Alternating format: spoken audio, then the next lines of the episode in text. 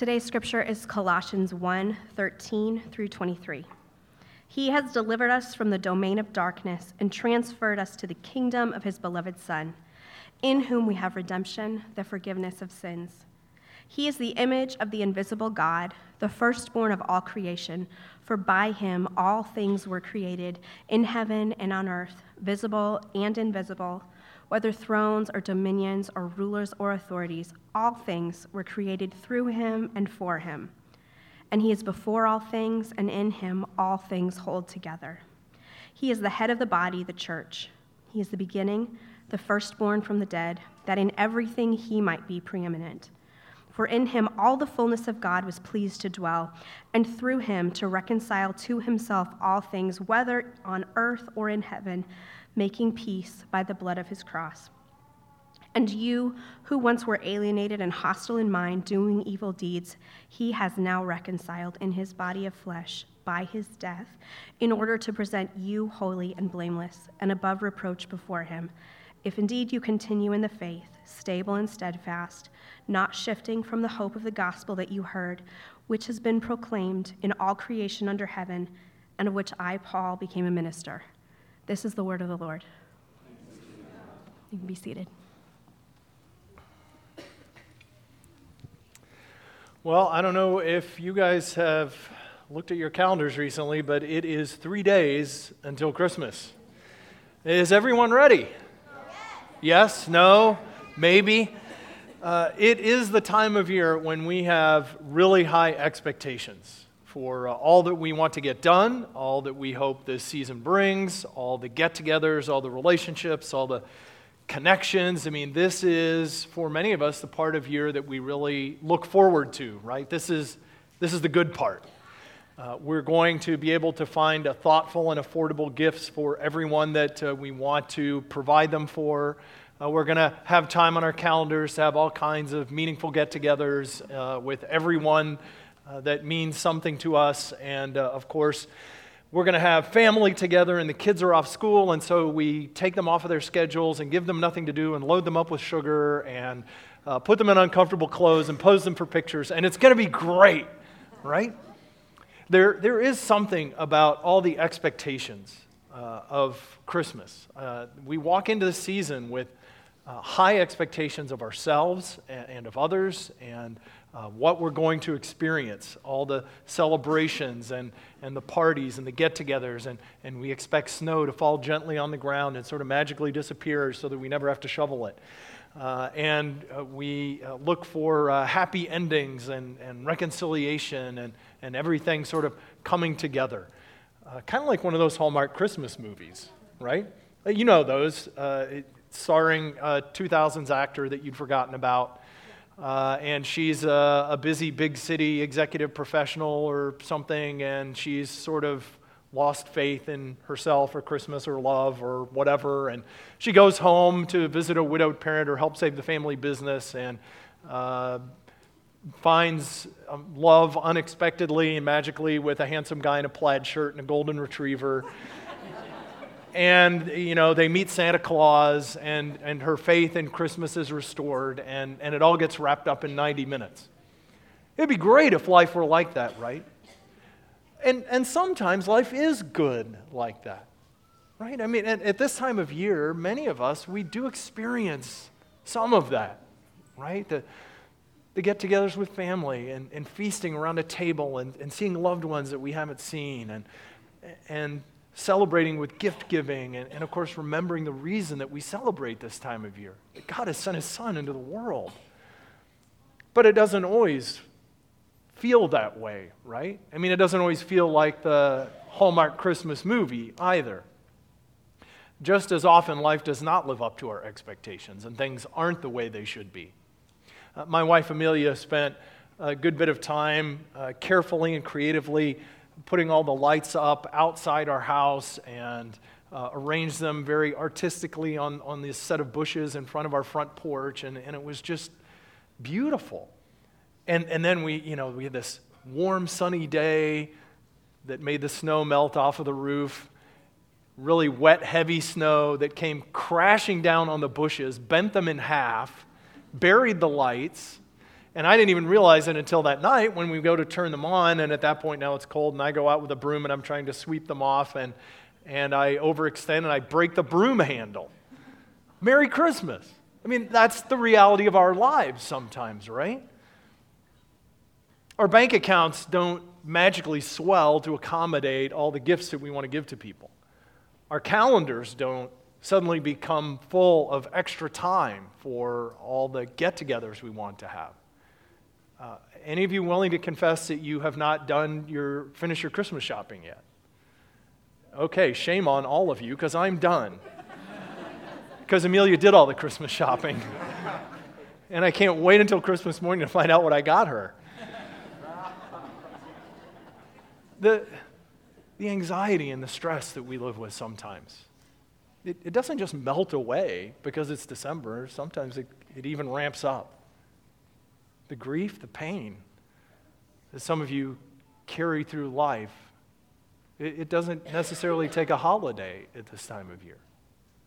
Life doesn't always feel like it ought to be. Even the best moments that we have don't last. And, and even when they do, they leave us longing for more because we were made for more. We've been in this Advent series for now, this is our fourth week in this passage in Colossians 1, trying to put the, the Christmas story that we're all familiar with in context of what God is doing through, throughout all of the Bible ultimately.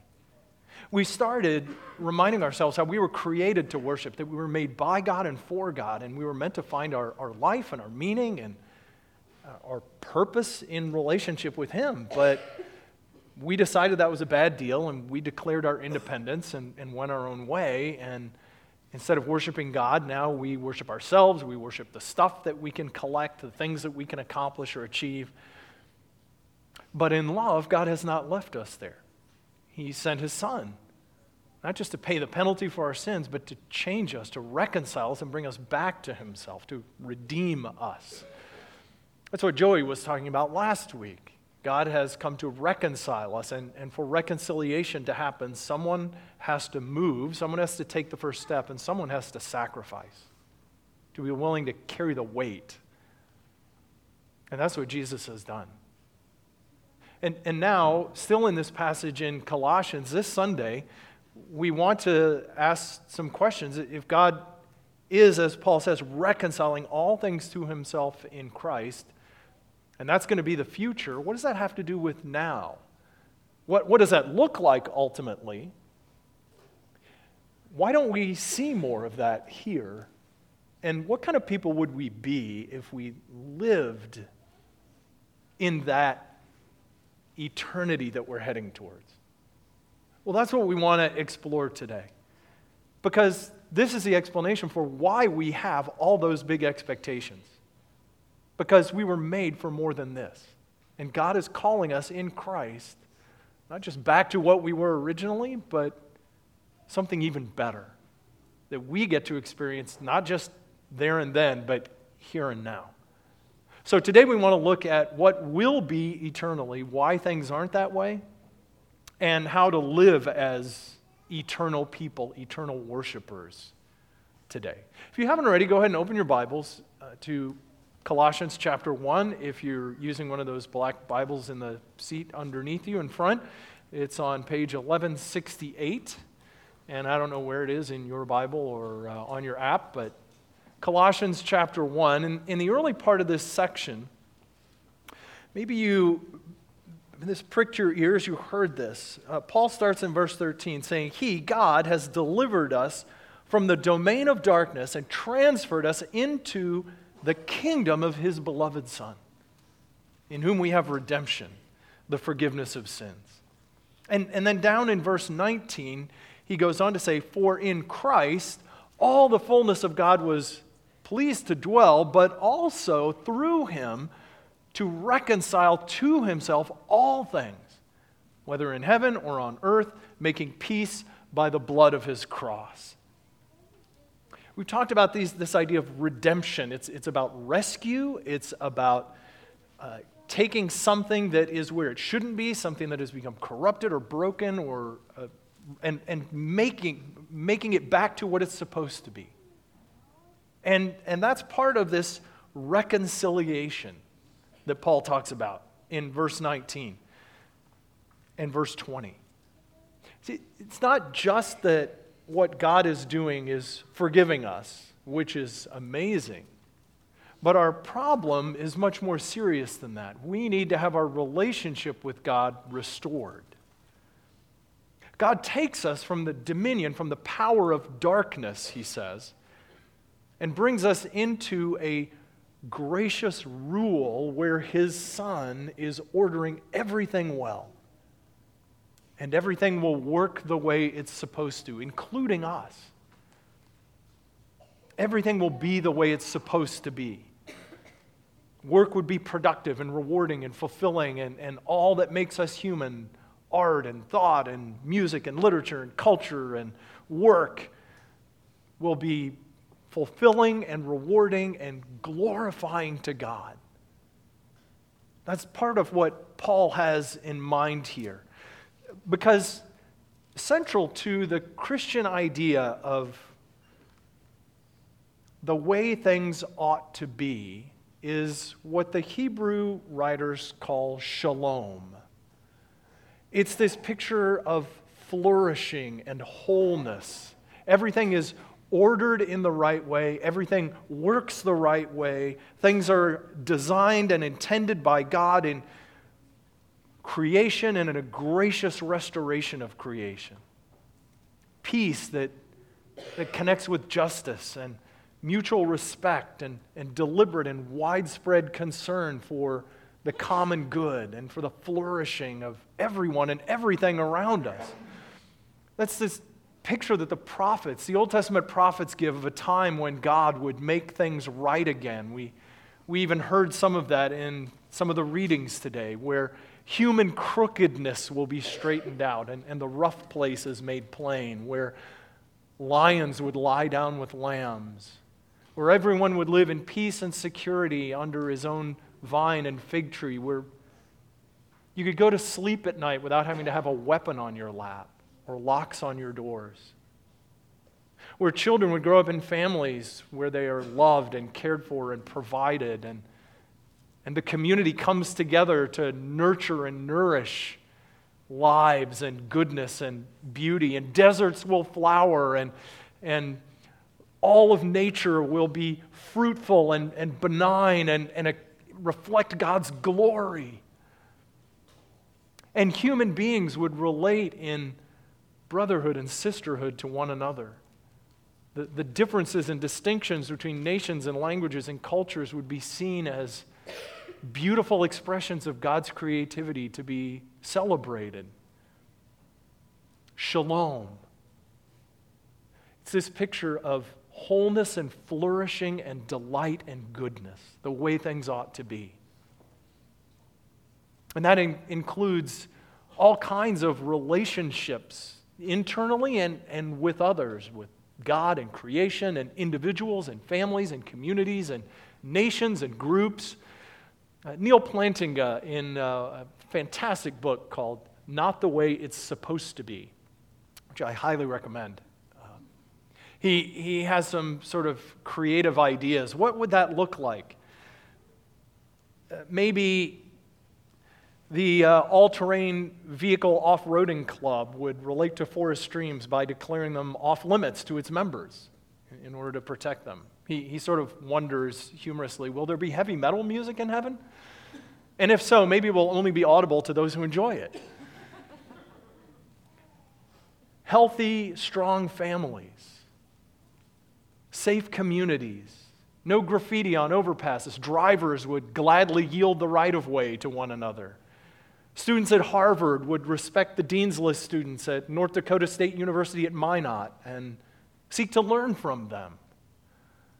You know, sort of the opposite of that example I shared a few months ago when I was at school at sort of an elite private university, and we would taunt the public school kids that we were playing against who were better than we were by saying, That's all right, that's okay, you're going to work for us someday. That's not shalom. Shalom would be valuing everyone's work and contributions and saying labor, management, everyone matters and everyone's contributing. We would see differences in one another as attractive and important, and we're celebrating. Government officials would still do their jobs, but to no one's surprise, they would do them with integrity and honesty, and they would freely praise the work of other public officials. And newspapers would be filled with accounts of great beauty and moral courage. No one goes to bed hungry, no one goes to bed in fear. And God will reside with us in the unspeakable beauty that our hearts were made for and long for. And all of life will be worship in an unending crescendo of joy and beauty and delight. Has anyone noticed the world doesn't work that way? We've said earlier in the series that worship is admiration that overflows into action. And we were created to admire, esteem God ultimately, and that gets reflected in our lives. And we went wrong, and now we end up worshiping the wrong things, but God has come to restore us so that we would actually love and treasure and value God and worship Him. Because something has gone wrong. Something has gone desperately wrong with all of us. And not just the annoyances and difficulties and disappointments that we all experience in life, but the greatest problem we have is what the Bible calls sin. The Bible pictures sin in all kinds of ways, both as lawlessness and faithlessness. It's wandering from the path. It's going across a boundary that we should not go across and then arguing with God that the boundary should be there in the first place. Sin is a hard heart, it's, it's a stiff neck, it's blindness and deafness. It's disrupting the harmony of what God intended and then resisting God's attempt to restore that harmony by straightening us out. Because above all, sin is about breaking our relationship with God, the source of all light and life and joy. That's why what Jesus does is so much more than just forgive our sins. We need to be restored because now instead of worshiping and loving and serving God, we worship and serve created things and ourselves. That's what Paul is getting at in verse 21. These images, alienated, hostile in mind, doing evil deeds. We don't talk much about evil, except, you know, in some extreme form, right? Like really, really, really bad people who do stuff that we would never do. That's not the biblical picture of evil. Evil is us because we are separated from God in sin and going our own way, and we do sinful things that express our alienation and rejection of God. God hates sin, not just because it violates his law, but because it ruins what he intends for us to be. God is for shalom. He is for wholeness and flourishing and peace and joy, and that's why he is against sin. Sin is a violation of our human purpose, which is to live in God's shalom and build it into this world and extend it to more people. And sin takes the, the loyalty and the energy and the creativity and the resources that ought to be used for constructing the city of God, as Plantinga says, and diverts it into construction projects of our own design. I, I remember when I started working in the corporate world in marketing management, uh, I could not get promotions and raises fast enough. Not because I wanted more opportunity to serve people and lead with integrity and you know extend the good that our company was doing. I just I wanted status and I wanted money. I wanted more stuff. We have homes, most of us.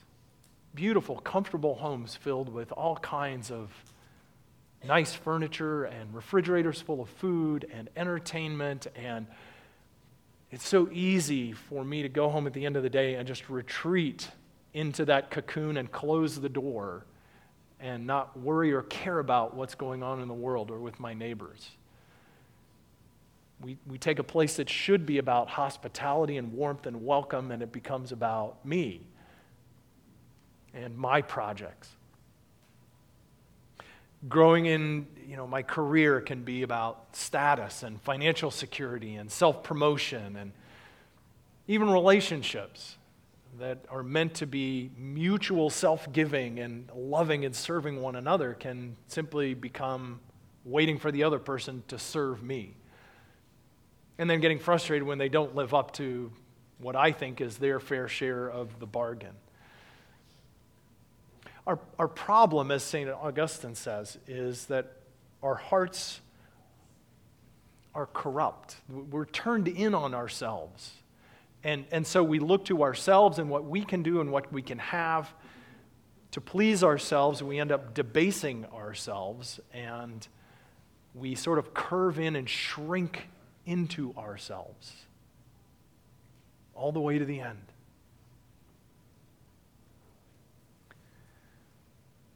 We don't just need forgiveness, we need healing, we need wholeness, we need restoration of a relationship with God, who is the source of all life and joy and peace. And thanks be to God, that is what He has done for us in Christ. But, but not just to forgive us so that we go to heaven one day. Reconciliation means someone has to move and someone has to sacrifice, and God has done that for us in Christ to bring us into the kingdom of his beloved Son, who is now, in verse 20, reconciling to himself all things. All things. You who were, in verse 21, once alienated and hostile in mind, doing evil deeds, he is now reconciled in his body of flesh by his death to present you holy and blameless and above reproach before him. See, God is now at work bringing about that wholeness and blamelessness and holiness that he has declared is true of us. Because now we live in the kingdom where Christ reigns and is ordering things produce shalom, to produce wholeness, to produce flourishing. That, that picture that the prophets paint of what we're heading towards. That's our hope. And, and because of that hope, Paul says in verse 23 now, continue. Continue in the faith, stable and steadfast, not shifting from the hope of the gospel that you heard. The gospel of God restoring all things to himself because that's the future that we're heading towards. That's what is eternally true. And so we continue on in our faith, Paul says. Not just believing certain things about Jesus, but partnering with God now to become the kind of people who reflect what eternity will look like.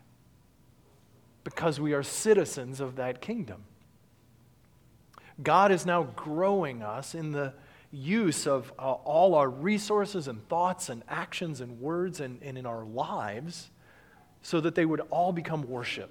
They, they would all reflect His shalom, His wholeness, His plans for humanity. So, what does that look like? As we try to become people who fit into God's plans for what will be one day. Well, we could say those are kind of the eternally minded people, the people who are eternal worshipers. Because eternal worship starts here and now. We are heading towards what we will be one day, and that's a reality here. Eternal in the Greek of the New Testament also means kind of not of this age, not belonging to this world. So now we live out that reality here. And that, and that shapes things like what we long for. A, a person who is reflecting eternal reality in Christ longs for certain things, and, and we want our desires and our longings to reflect what God cares for. We long for the power of the Holy Spirit and spiritual maturity. He longs for spiritual wholeness himself, not just as a consolation prize, you know, when you can't be rich and admired, but because we actually want to be the kind of people that God created us to be. A whole person longs for other human beings. He or she wants to love and to be loved by them in the right kind of ways. He hungers for social justice. She, she longs for nature's beauty and graces as a reflection of God's goodness. It's a person of integrity, a, a, person of consistent character that keeps their word. She weeps with those who weep, and, and maybe even more impressively, rejoices with those who rejoice. You know, to celebrate someone else getting the promotion, someone else getting blessed, someone else getting the thing that you'd like to have. That's a real mark of reflecting God's flourishing. And, and we're motivated by a faith that Paul mentions here, continuing in the faith, a faith that is grounded in the awareness of God's greatness and God's goodness. Because we have seen that God is good. He is fundamentally good to me all the time, whether I see it right now or not. That's why Paul says that we need to be steadfast and stable, not shifting from the hope of the gospel because our circumstances are going to change. But what we're heading towards is not changing. So we continue in faith through the ups and downs of, of pride and despair. And, and even when God seems distant and, and maybe we lose the spiritual enthusiasm that we had at other times, we continue on in faith that at some point God will restore that to us too. Our faith is grounded in God's goodness, and, and that overflows in gratitude. Gratitude is a response of people who know that God is good, and faith is a response of people who know that God can be trusted. So we step out and we take risks and, and we invite God to use our lives, our gifts, our resources, our, our work, our families to extend shalom. And like all spiritually healthy people, the spiritually whole person who's living for eternal worship knows the drag of sin and sloth and doubt and, and how liable I am to fool myself. And, and so I doubt my own doubts in appropriate ways. I take up disciplines that, that will help me fight against the things that want to drag me backwards fasting and prayer and worship and taking an interest in people that maybe I'm not naturally attracted to and giving of my time and my resources to people and causes and ministries that advance God's kingdom See, living for eternity, reflecting eternal worship, includes those things like goals and ends and purposes and attitudes. The point of life, you see, is it's not to get rich, it's not to be popular, it's not even to be happy, although when that occurs, we're thankful for it. The point of life is to discover and align myself with God's purposes. God's good purposes in extending his blessing and his glory and his shalom, his flourishing. Like Joey said recently, it's like you take a magnet and, and it has this little piece of metal in it that the magnet gremlins keep pointing in the right direction. No, it's a piece of steel that is drawn towards magnetic north. And, and like a golfer lines up his feet and his eyes and his elbows the right way, and he's got the right grip, and he, he's making sure he's pointed towards the goal, we line ourselves up towards what we are heading for. Our resources, our attention, our energy, our intentions, our time. The point is, as Jesus said, to seek first the kingdom, to invest my life in expanding the net balance of shalom in this world. That's it. Because that's what eternity will be. And that's what we're trying to live out here and now. Eternal worship does, does not mean endless, right? Nobody wants an endless worship service. Not you, not me. I mean, that's right? The idea of floating on clouds playing harps forever. That's not heaven. That's definitely not heaven. Our hope is in the resurrection of the body, in a new heavens and a new earth, where God will dwell with his people. And we will grow into the fullness of everything that God intended for us from the beginning. And, and now we start to live that out because we know not just what God has done for us in Christ, but what one day we will be. And God calls us then to take everything that He's entrusted to us and with faith and creativity and energy and, and love and intention and desire to invite God to use us to increase the flourishing and the joy and the glory that will be our eternal reality. You have been called to undertake the love of your neighbors, investing yourself to, to reduce their suffering and their lostness to show hospitality to strangers, to, to show gratitude and blessing to, to friends and mentors, to seek justice, to make something beautiful from your one unique life. And, and I love the way that so many people at Faith do that in so many different ways. We have a group of people here at Faith that have gotten involved going across the street to the apartment complexes to advocate on on behalf of poor and underprivileged people who are being taken advantage of by their management and, and living in horrible conditions and to advocate for justice for them. We have other people who think about immigrants coming into our community and, and what would I want if I were moving into a new culture? I, I need to know the language, I need to know the customs. And, and so they lead English classes and they develop friendships and they become conversation partners. And we have people that care profoundly about defending the cause of the unborn and helping women in crisis pregnancies. And, and so they partner with life centers and, and other ministries. We have so many people that care about homelessness and people with broken lives and, and broken situations and broken communities that are working at places like Wheeler Mission and Shepherd Community Center and Good News Ministries. People that care about the poor being able to live in decent housing, working with Habitat for Humanity and and on and on and on in, in a dozen different ways. You know, when we moved to Indiana, my dad uh, graced us with a gift that we had not needed in Missouri a gas powered snowblower. And we've gotten use out of it. And the thing that I discovered after moving here is that snowblower works really well on my driveway, but it doesn't just work on my driveway. It works on my neighbors' driveways too. Because as it turns out, we have like three single moms living in our neighborhood who have a hard time with their schedule and everything else going on doing their driveway. So I've been able to bless them.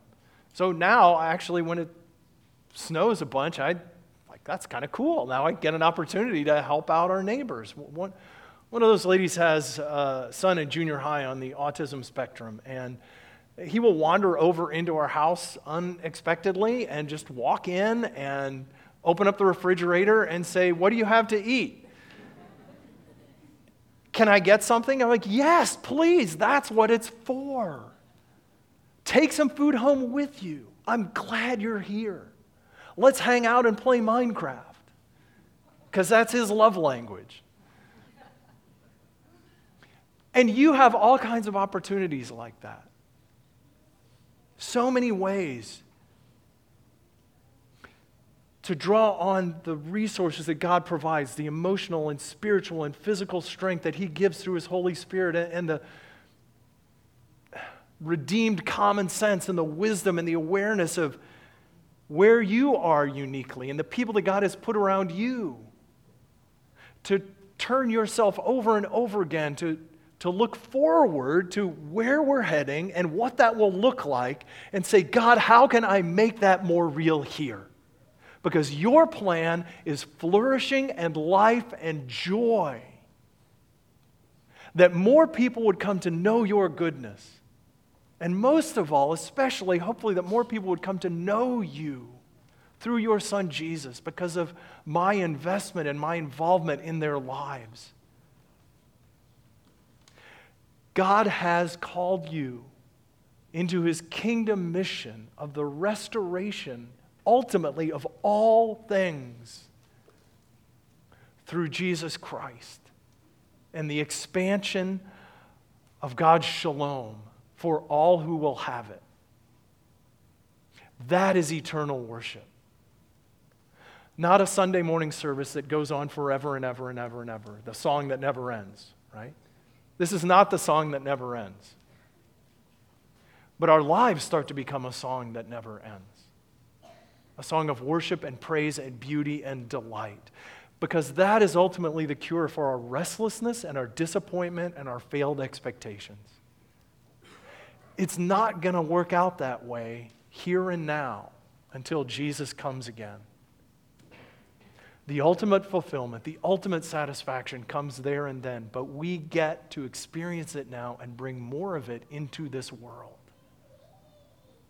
We have been created for worship. And even though we fell away from God, He has sent His Son to redeem us, to redeem our lives, so that they really would be worship.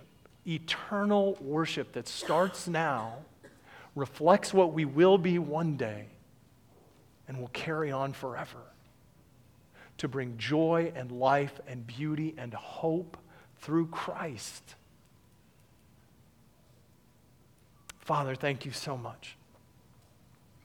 Thank you for Jesus. Thank you for the hope and the beauty of what you have done. Stir our hearts all the more, Father, with what you are doing and what you will do in Christ that having been brought from darkness into the glorious kingdom of your Son, that our lives would reflect what we will be doing eternally. That our lives would be worship here and now that reflect your kingdom and your beauty and your glory and joy and life. We pray it in Jesus' name. Amen.